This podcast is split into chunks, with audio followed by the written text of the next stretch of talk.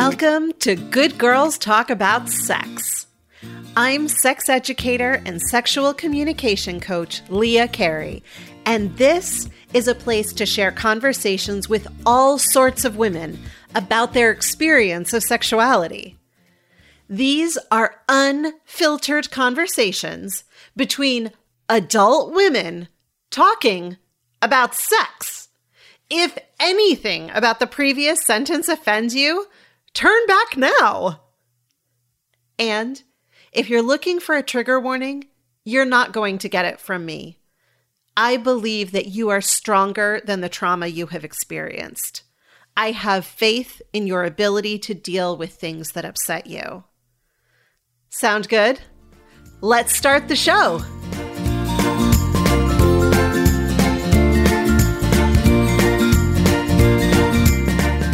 Today we'll meet Jade, a 51 year old cisgender female who describes herself as white, bisexual, monogamous, in a relationship, and the mother of two children who are still living at home. She's had two miscarriages and still gets a regular period. She describes her body as slender. Agreeing to be a guest on this show demonstrates a special kind of courage the courage to be vulnerable and as honest as you know how to be in that moment. That's why I love it so much when listeners contact me and say they'd like to do an interview. Jade did exactly that.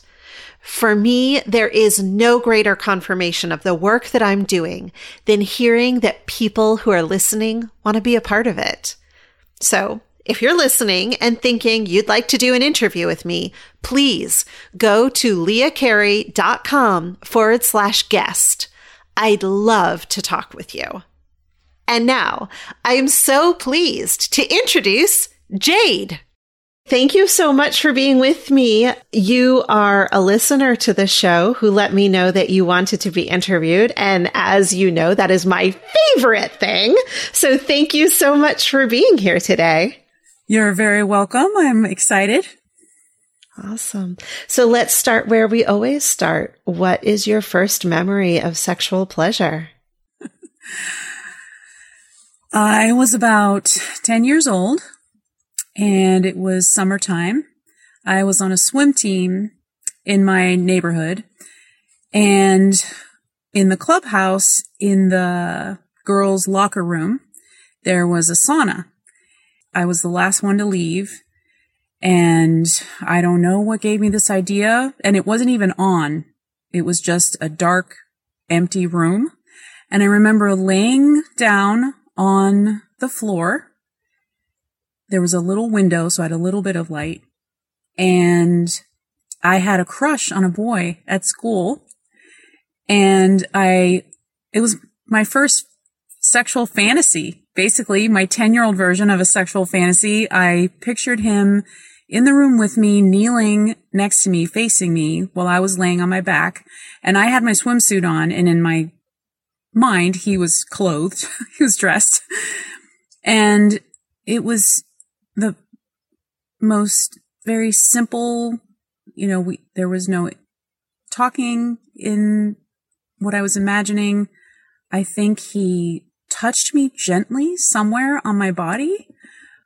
And it wasn't even necessarily what we would think of now as adults as sexual touch, but there was just like this warm feeling throughout my whole body. And I remember feeling aroused and wanting him to touch me in whatever I thought of at that time at my young age as a sexual touch. And I'm not even sure what that was, but yeah. Um, and I remember thinking, I hope no one sees me in here because this is so strange. I'm laying on the floor in the sauna all by myself. but yeah, that's my first memory of sexual pleasure. So it was just laying on the floor. You weren't masturbating no, or touching yourself? No, I wasn't touching wow. myself. I was just completely still. What an interesting and such a clear memory. Yeah. I know. And I hadn't thought of that in a very long time until I started listening to your podcast and hearing you ask everyone, what was your memory of your first sexual experience? And that's what that's what it is. Wow. Yeah. So was there a point at which those sort of uh, I don't I don't want to say romantic fantasies, but um, the, the fantasies that involve someone touching you. At what point did that bridge to you recognizing that there were parts of your body that you could touch and feel pleasure? Oh my gosh. Well, we'd have to jump a number of years ahead. Um, transition to the my first memory of masturbating. Um, my father used to recommend books to me as a kid. Um, some of them were famous books, some he had read. And when I was probably about 13, so maybe eighth grade, he gave me The Clan of the Cave Bear. Do you remember that book? Oh my God. Not only do I remember it, that was the first book I masturbated to. oh my God. That's amazing. I, I yep. think I have literally maybe told this story to a couple of people over the years, like lovers or my ex-husband. I can't even remember, but so there's a scene in the book where the main character, Ayla, I think is her name, meets the handsome and also injured human. That's her yeah. same type of human in the evolutionary scale, right? So yeah. she's been raised by some other uh, by the Cro-Magnons.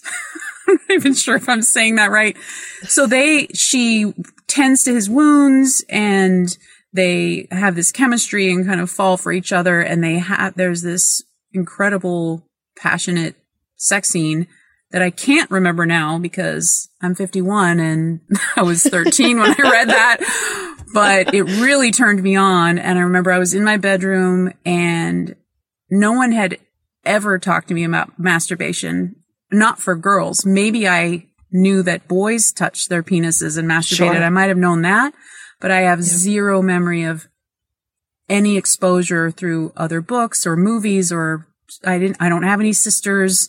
Um, I wasn't really close to other girlfriends for many years as a child. So I didn't have girlfriends I was talking to about masturbation or sex or anything, but I had this large teddy bear I straddled the teddy bear on my bed and just pressed my sex parts against the teddy bear, kind of thrusting and moving. And I had an orgasm. Yeah. That is amazing because that book stands in my memory. I, I, remember the scene you're talking about, but that's not actually the one that was for me. it's funny. I don't think I've ever talked about this. Um, so I went to a class a year or two ago where they talked about how um, our our fantasies as children are often um, indicators to the things that will excite us as adults. And um, that was finally an answer to for me about something that I had wondered about for a long time because the scene in Clan of the Cave Bear that did it for me was closer to the beginning when she was still living with the tribe of of Cro-Magnons, and um, they had a quote unquote signal mm-hmm. where the man gave the signal and the woman was supposed to submit. Mm-hmm. And um, there was a man who gave her the signal and she didn't want to, but she did anyway.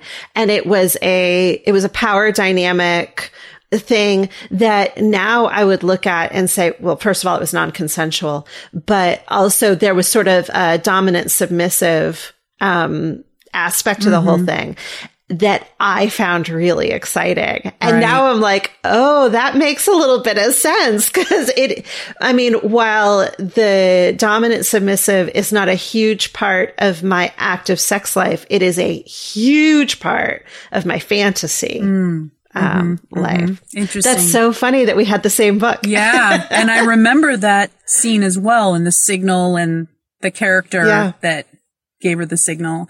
Part of it was yeah. that she was shocked because she was considered ugly in that group right. she didn't look like them. She was the outsider, right. the black sheep. And so she was shocked when he gave her the signal because she was assuming the men in the tribe would just be interested in the other women. Um, right. but he did it because he didn't like her and he was, it was a power struggle. hostile towards her. Yeah. Yeah. Wow. wow, that just blows my mind. so let's get back to you and your sex life. Um, at what point did you move from masturbation to engaging with another person? So when I was 14, I was a freshman in high school and uh, I started dating. Well, I'm going to call him a young man. He was a senior and he was 17. So, and I'm not surprised at that age and time in my life that I strongly shifted my focus to having a boyfriend because we had moved around a lot as a kid and I really struggled to make friends. And I went to a teeny, teeny, tiny, uh, eighth grade. It was a K through eight. I had 25 kids in my class and I was only there that one year. And so they were all friends and bonded for many years and I was the outsider. So then when we transitioned to high school, taking the bus into the larger town near us to a huge high school of 3,000 students, um, I didn't have any close friends. I was unconnected. And so maybe a month into the school year, I noticed this young man and I approached him and started talking to him and we started dating and he basically became the center of my life. Besides, you know, school, I was still, I was really good student and I had my family, but, um, socially, he was my world. And that was the first relationship. We dated for three years until I was a senior.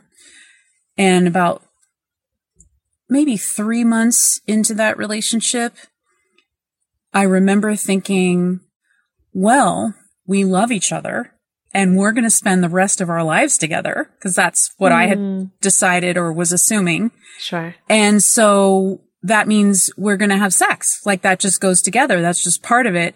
And I think there was also an somewhat unconscious assumption that that's what boys want. You know, if you're, if you're going to date a boy seriously long term, you know, they're going to expect sex and you should do that. That's just normal. Um, but I was raised in a Catholic family. My mother was raised Catholic. And by 14, I knew that sex outside of marriage was a sin and mm. I had a girlfriend at the time, a, not a close girlfriend, but she was my age in my class. And she was also dating someone a few years older. And I remember she and I started talking about this experience. And we did kind of ask each other, like, well, are you going to have sex with him? And we went to the school library, got a Bible from the school bookshelf, and went to the index under sex or sexual intercourse or something, read a few different um, short pieces in the Bible, and one of them had something about if you have sex with someone but then get married, it's okay. So you don't have to be wow. married when you have sex, as long as you marry the person you're having sex with. It's cool right? And uh-huh. so we were like, oh, good. we found our answer. you know, we were so relieved that we had like this religious permission because we had found this tiny little sentence in the Bible at school. And so, wow. and so we never, she and I never talked about it again. We just kind of went our merry way and she was off dating her older boyfriend and I was dating mine. And I remember, um, we would walk to his house after school not every day, but sometimes. And his mom let us go into his bedroom. She wanted him to crack his door a couple of inches, but he had a bookshelf right there, which completely blocked anyone's view. So as long as we were quiet, you know, no one really knew what we were doing. And he reassured me, like, he's like, Oh, I, my mom's not going to walk in. Don't worry about it. So we would make out on his bed and, you know, eventually like the clothes started coming off and that's, I'm sure that was the first place that we had sex. Did you look forward to those times of being sexual with him? You know, that is such a good question. I mean, when I think about the relationship I'm in now and how much I look forward to having sex with my partner, um, like I think about it almost every day and I'm like turned on all day long if I know I'm going to see him that night. You know, I mean, it's like there was almost nothing. I don't really remember any of that kind of arousal sure. between seeing him or leading up to seeing that first boyfriend. Yeah. So what about the second boyfriend? What made that so much better for you? I have such vivid memories of our first kiss because it was after school. I, I had a car. My dad had, I was living with my dad that year and he provided me a car. So I drove him home and we did this funny thing where I, I walked him to the door and then he walked me back to my car and we couldn't stop talking. We didn't want to say goodbye. And then I walked him back to the door and then he walked me back to the car. We're like trying to say goodbye for like 30 minutes. And then finally we kissed each other and, and it was like magical. It was like wow. a fun, you know, like, I don't know, romantic, fun, exciting first kiss. And, um, we had another amazing kiss out on the football field that was totally empty football field with the wind blowing our hair. And, um, and I remember, um, you know, we had, we had to be creative and sneaky. We were teenagers, you know, so, you know, we probably had sex in the car a couple times and sex in his bedroom when his parents weren't home. We had sex in the living room of his house once when no one was home. That was kind of intense and risky because someone could have walked in at any moment. And so that was really my first, like truly, mm, like passionate sex that I had. Yeah.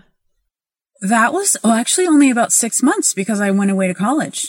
Yeah. And that was sad, you know, because I really liked him, loved him. We were close. He was a year younger than I was and had another year of high school and I was uh. moving away to college. So in college, um, I, I had, you know, some casual sex with a couple of guys and then met my next boyfriend in a class. The main thing I remember about our sexual dynamic is that there were many times where I was not feeling sexual. I just wanted affection and to be held and to cuddle. I, I know that women in your interviews have talked about this. Yeah. And, uh, and I would tell him that, oh, I just want to cuddle. I don't want to have sex right now. And he was, he was very, what do I want to say? I, I don't know if I can call this coercive, but he knew how to touch me gently and slowly to turn me on. Mm-hmm. And so we'd have some cuddle time, but there would be some caressing, maybe some kissing, and I would then become aroused and then I would want to have sex with him. And it happened enough times that I knew it was intentional on his part. So that bothered me. Yep. And yet it was just kind of in this gray area. Poor boundaries for both of us and not super healthy, not super ideal. He wasn't being super respectful, but I was also getting some of my needs met at the same time mm-hmm. for that emotional closeness and affection. And the transition was uncomfortable because I, some part of me knew I was being manipulated. But then once I was turned on, I enjoyed the sex with him. So it yeah. was awkward, but tolerable. I think that's a really fine line. And, and you're right. This is a, a really common story. And I think there's a fine line between, um, coercion and as you just called it, manipulation, because it's not like you were saying no you weren't being pressured into something you didn't want, but you were being led down a path to what he wanted. Right. Um, and that's, yeah, that's, it's, did he do something illegal? No. No. No, he didn't. Exactly. But did he do something that was overstepping boundaries? Yeah, he did. Right. It was selfish. And that's not to say that you didn't get something out of right. it. And, and you also, you know, we bear responsibility for, you know, for our actions. And it was also not totally on the up and up. Right. I knew, I knew there was an unhealthy dynamic.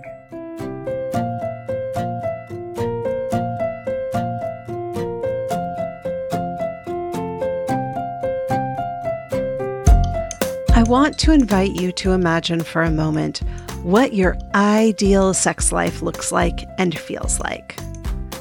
Who are you with? What type of sex do you have together? How do you feel while touching them? And how does your body feel when they touch you? Or maybe you'd like to be having less sex than you're currently having. If you don't know, or if that vision of your ideal doesn't look at all like what's currently going on in your bedroom, I can help. With personalized sex and intimacy coaching, we'll explore where you are, how you got here, where you want to be, and the steps to help you get there. There are no right or wrong answers, just the answers that work for you. I understand that exploring your sexuality and all that goes with it, your body image, your belief in your lovability, and more, can be terrifying. Believe me, I sat in the middle of that fire for decades. I know how painful it is. But I also stepped out the other side, stronger, more confident, and more certain of my lovability and desirability, and I want the same for you. I work with couples and one on one, whether you've never explored your sexual desires before or you want to explore things you've never done before, like maybe BDSM or non monogamy. Or if you and your partner need some help figuring out how to communicate together so you can have better sex. I'm queer, kinky, and poly friendly, and I want you to have a deeply fulfilling, intimate life. Together, we can help you get there. For more information and to schedule your free discovery call, visit leahcarey.com forward slash coaching. A new client recently said that before her discovery call, she was extremely nervous, but that I made the experience feel easy and comfortable. So book your free discovery call today at leahcarey.com forward slash coaching. I know that you got married um, and had some kids. So, what was the sex like inside of your marriage? Well, in the beginning, it was good. Just two or three months after we got married, we started having problems and started arguing about things. And the tension and conflict in our marriage just continued from that point on. Mm. And in the beginning, it was tolerable. I think partly because, you know, I'd had some drama in my, you know, when my, before my parents divorced, there was some arguing. It still fell within the range of normal and tolerable to me. And, you know, we had just gotten married and had this strong commitment to the relationship and we both definitely wanted to have kids. I wanted to have two kids. I was very clear about that. And about, let's see, three years into our marriage, we had our first baby, my daughter, and things got extra hard after that. We loved her and adored her. And as I'm sure you've heard, and some of your some of the women you've interviewed have spoken to this as well that, you know, having children radically changes your life and radically changes your marriage. Yeah. And dramatically impacts how much time you have to be alone together, whether you're having a conversation, going to a movie or dinner or having sex, all of the above. Sure. You have dramatically less time.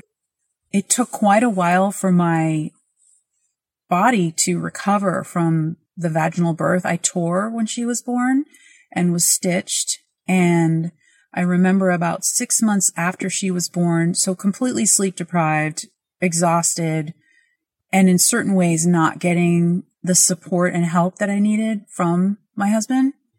We tried to have intercourse and it really hurt. And so he was very, very sexually frustrated during that time and was almost kind of desperate. Like, the way he would speak to me about it, he had a desperate tone in his voice. And hmm. um, was kind of like begging me to be sexual with him in some way, even if we couldn't have intercourse, like to pleasure him in other ways. And that was of just a very, very stressful time. Yeah. Were there other ways that you could pleasure him without feeling like you were giving away a part of yourself? I, I had no interest in sex at that time. I was yeah. nursing. Mm-hmm. And I remember another woman you interviewed talking about becoming a mom and nursing babies. And my breasts were no longer sexual or erogenous for me. It was sure. all about nursing my baby. And that relationship, the bond with my baby was hugely central to my life. I was an at home mom for almost two years. And the combination, I think, of just hormonally what was going on in my body and the natural instinct to prioritize caring for this baby on, and as well as all the conflict and tension in my marriage, I had no interest in sex. Yeah. And so anything, any kind of sexual interaction we had probably, well, definitely for the first six months. And it's a little bit of a blur now, but maybe for like a year, I felt obligated and kind of emotionally pressured to have sexual interactions with him. And of course, I had internalized a social pressure too that when you're married as a wife, that's what you do. you know, mm-hmm. I know that was, you know, I, I got a good download of that just from society. Yeah. Even though he was, ne- he never said, well, you're my wife, so you have to do this. I mean, I think he would know that I'd be horrible and I wouldn't accept that. but I had that within me just from the culture. And then there was him just feeling aroused and wanting sex with me and feeling kind of desperate. And, you know, that just added to my feeling of obligation. Yeah. I'm sorry. When I got pregnant with my son seven years later, at least one of those close friends expressed some surprise. like, really? I know you've been struggling in your marriage for so long. Why are you having another child with this man? And the answer was that I had always known I wanted two kids. That was just part of my life plan. And he, he was the spouse, he was the father, and it was when my son was about a year old that I told my husband I need to separate. Basically, there was so much conflict and so much stress in our marriage. Neither of us was happy and I just couldn't tolerate it anymore. And so I said, I'm not filing for divorce. I'm not looking for anyone else, but my hope for our marriage and our future together is in the trash can right now. That was my metaphor. It's like a crumpled up piece of paper in the trash can. It's that close to being gone for good. It's going to be taken out to the curb and be gone for good in a few seconds. um, yeah. And that was very shocking, super distressing for him and we did separate briefly. He moved out so that I could stay in the house with the kids and he stayed with a friend. And part of it is that, um, he was a heavy marijuana user and I had been asking him to cut back or quit for a very long time. And so he did, he quit and he started going to 12 step meetings for that and he got some therapy and he made a lot of positive changes. We were still interacting every day. He was still picking up the kids from school and I did have a really good boundary. That was the first time in my marriage that I had a really clear boundary with him that I would hug him, but that was it. Mm, wow. And he, he wanted to kiss me mm-hmm. when we would see each other. And I said, no, I can't do anything sexual with you right now. I need these boundaries. And I was trying to recreate a healthier dynamic where we weren't so enmeshed. I realized that we were very enmeshed and I wanted to be two healthy individuals coming together in a healthy relationship. And I had an idea for that. I just didn't, we, neither of us knew how to do that. And of course, all of that affected our sexual relationship or the sexual aspect of our relationship. And basically a few years after that, so we, he moved back in and things were much better for a while. And then things got really hard again and deteriorated. And I remember a few years, two or three years before I left him. So I left, I ended that relationship. I left him almost two years ago. So about four years ago, I realized that one of his complaints was that I wasn't playful enough. I wasn't flirtatious enough. He wanted me to initiate, um, both flirtation and affection and sex with him more. And he had expressed this complaint multiple times over a couple of years. And I said to him, you know, every interaction we have is kind of like foreplay. That really, if our only time to be alone in bed together with the kids downstairs watching a, a TV show is Saturday mornings, hmm. all of our interactions during the week leading up to that Saturday morning is our foreplay. So if we're getting along and it's relaxed and, you know, you're smiling and, you know, we have, we're affectionate and we're both bringing some good energy to the relationship, then I'm going to be so much more interested in having sex with you Saturday morning. And the sex will be better. And I probably would initiate more. And I remember when I was finally able to articulate that to him and say, my metaphor was sunshine. I said, bring me some sunshine. And that is anything positive, cheerful, lighthearted, happy, you know, whether you're thanking me for something or praising me or you're whistling a cute song while you cook dinner or you're being a great dad.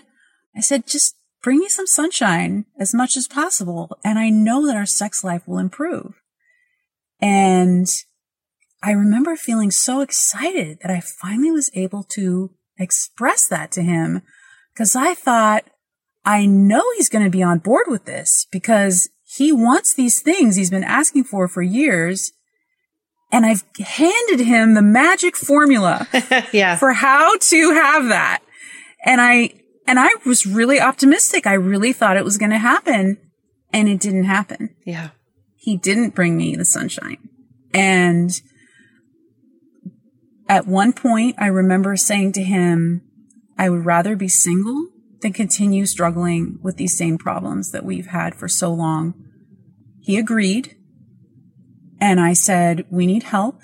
I think we each need individual therapy and we need to see a couples counselor.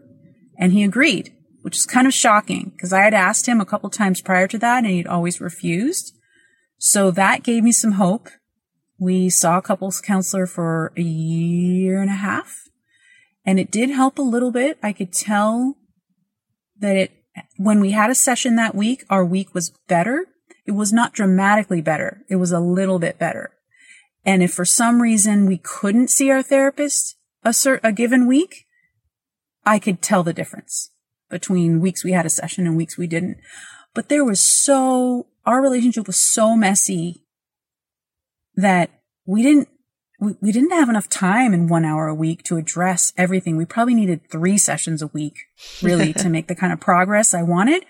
So after a year and a half, well, two things happened. He went out of town for 10 days on business and my life at home with the kids was so much easier. Mm. I was relaxed in my own home. I was a better mom. And when he got back in our therapy session, the morning after he returned, I said to him, Hey, gosh, I really love you. I'm committed to this marriage. And those 10 days when you were gone were so much easier for me. And, you know, I need you to know that. I need you to know that when you were gone, I was happier. yeah. And then I slept in our guest room that next week like things deteriorated really quickly after that. And a week later at the next therapy session, he said, I need to know what's going on. Do you want a divorce? Cause we were talking around it. We mm-hmm. were dancing around this topic of splitting up without being clear with each other. And so he kind of confronted me in therapy.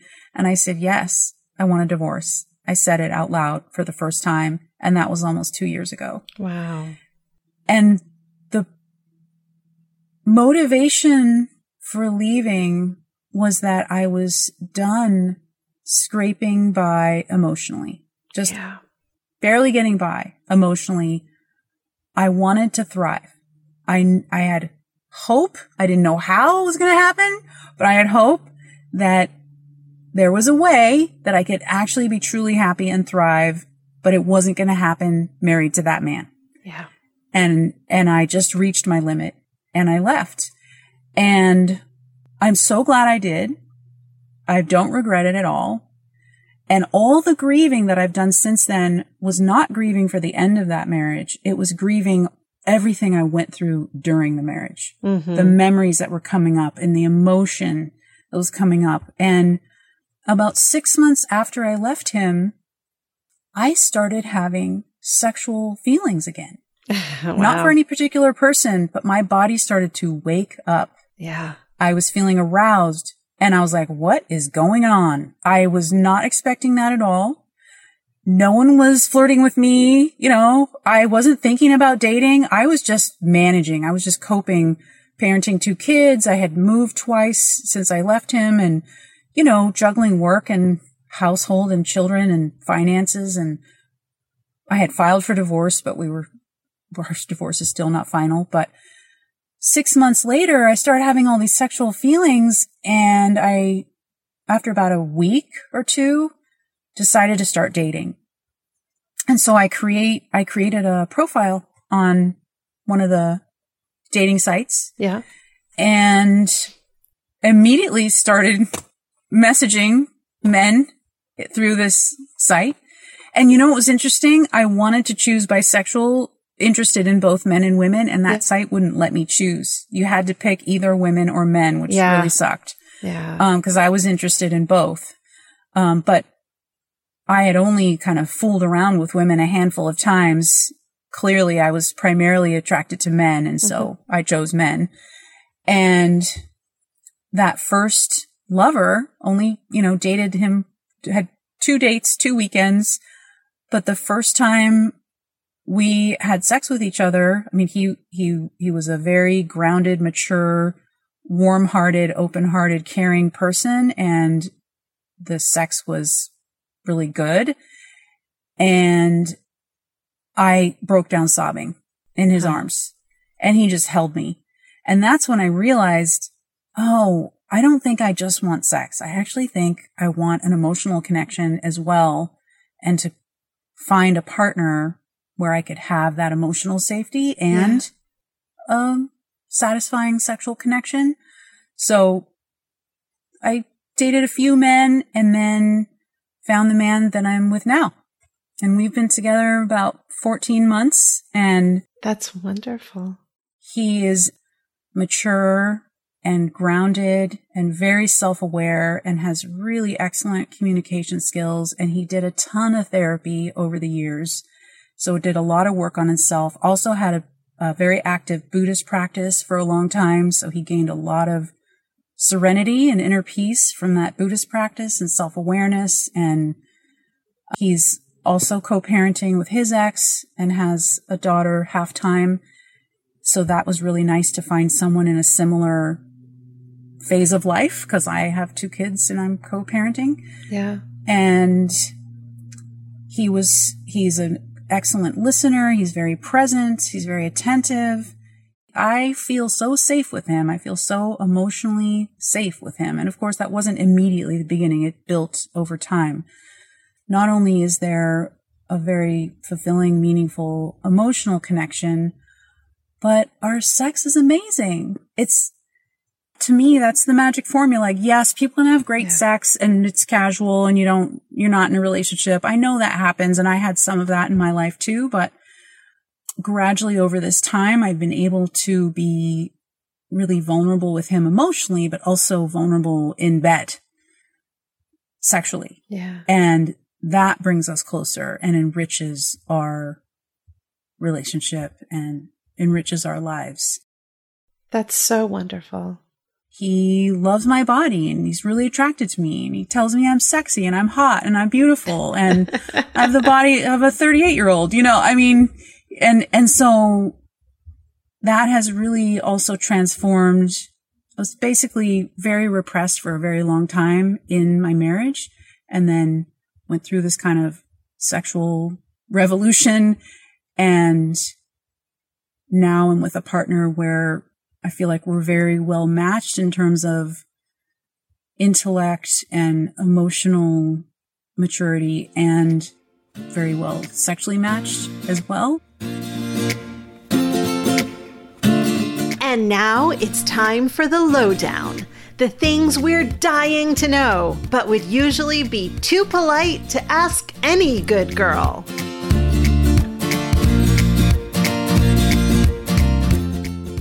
Do you have sex during your period? Yes. And it's, I never did before for like my whole life. I didn't, but now with this current partner, he's just up for anything. He doesn't care about blood. He just, nice. I said, get a bunch of black towels. So he did. He has this whole collection of black towels. We just layered them underneath us and. Excellent. What's the approximate number of sex partners you've had? Oh my gosh. 20, probably about 20.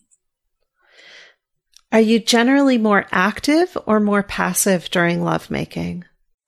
Well, with my current partner, I would say a lot of it is very mutual and we play around with what I call light BDSM. He likes to blindfold me and find me and I like that too. It's fun, especially because I feel so safe with him and yeah, I have a safe word. I've never needed to use it. What's your favorite part of your body? um, you know, I'm really loving my girl parts right now. I think I'm enjoying sex with my partner so much. And I did start recently shaving, not the whole thing, but the, the bottom around my labia. I keep, I keep my pubic hair in the, in the front on the top. Uh-huh. And I just love the soft feeling of my skin and I masturbate multiple times a week. so I'm, yeah, I'm just really feeling grateful for my sex parts. nice. I love that.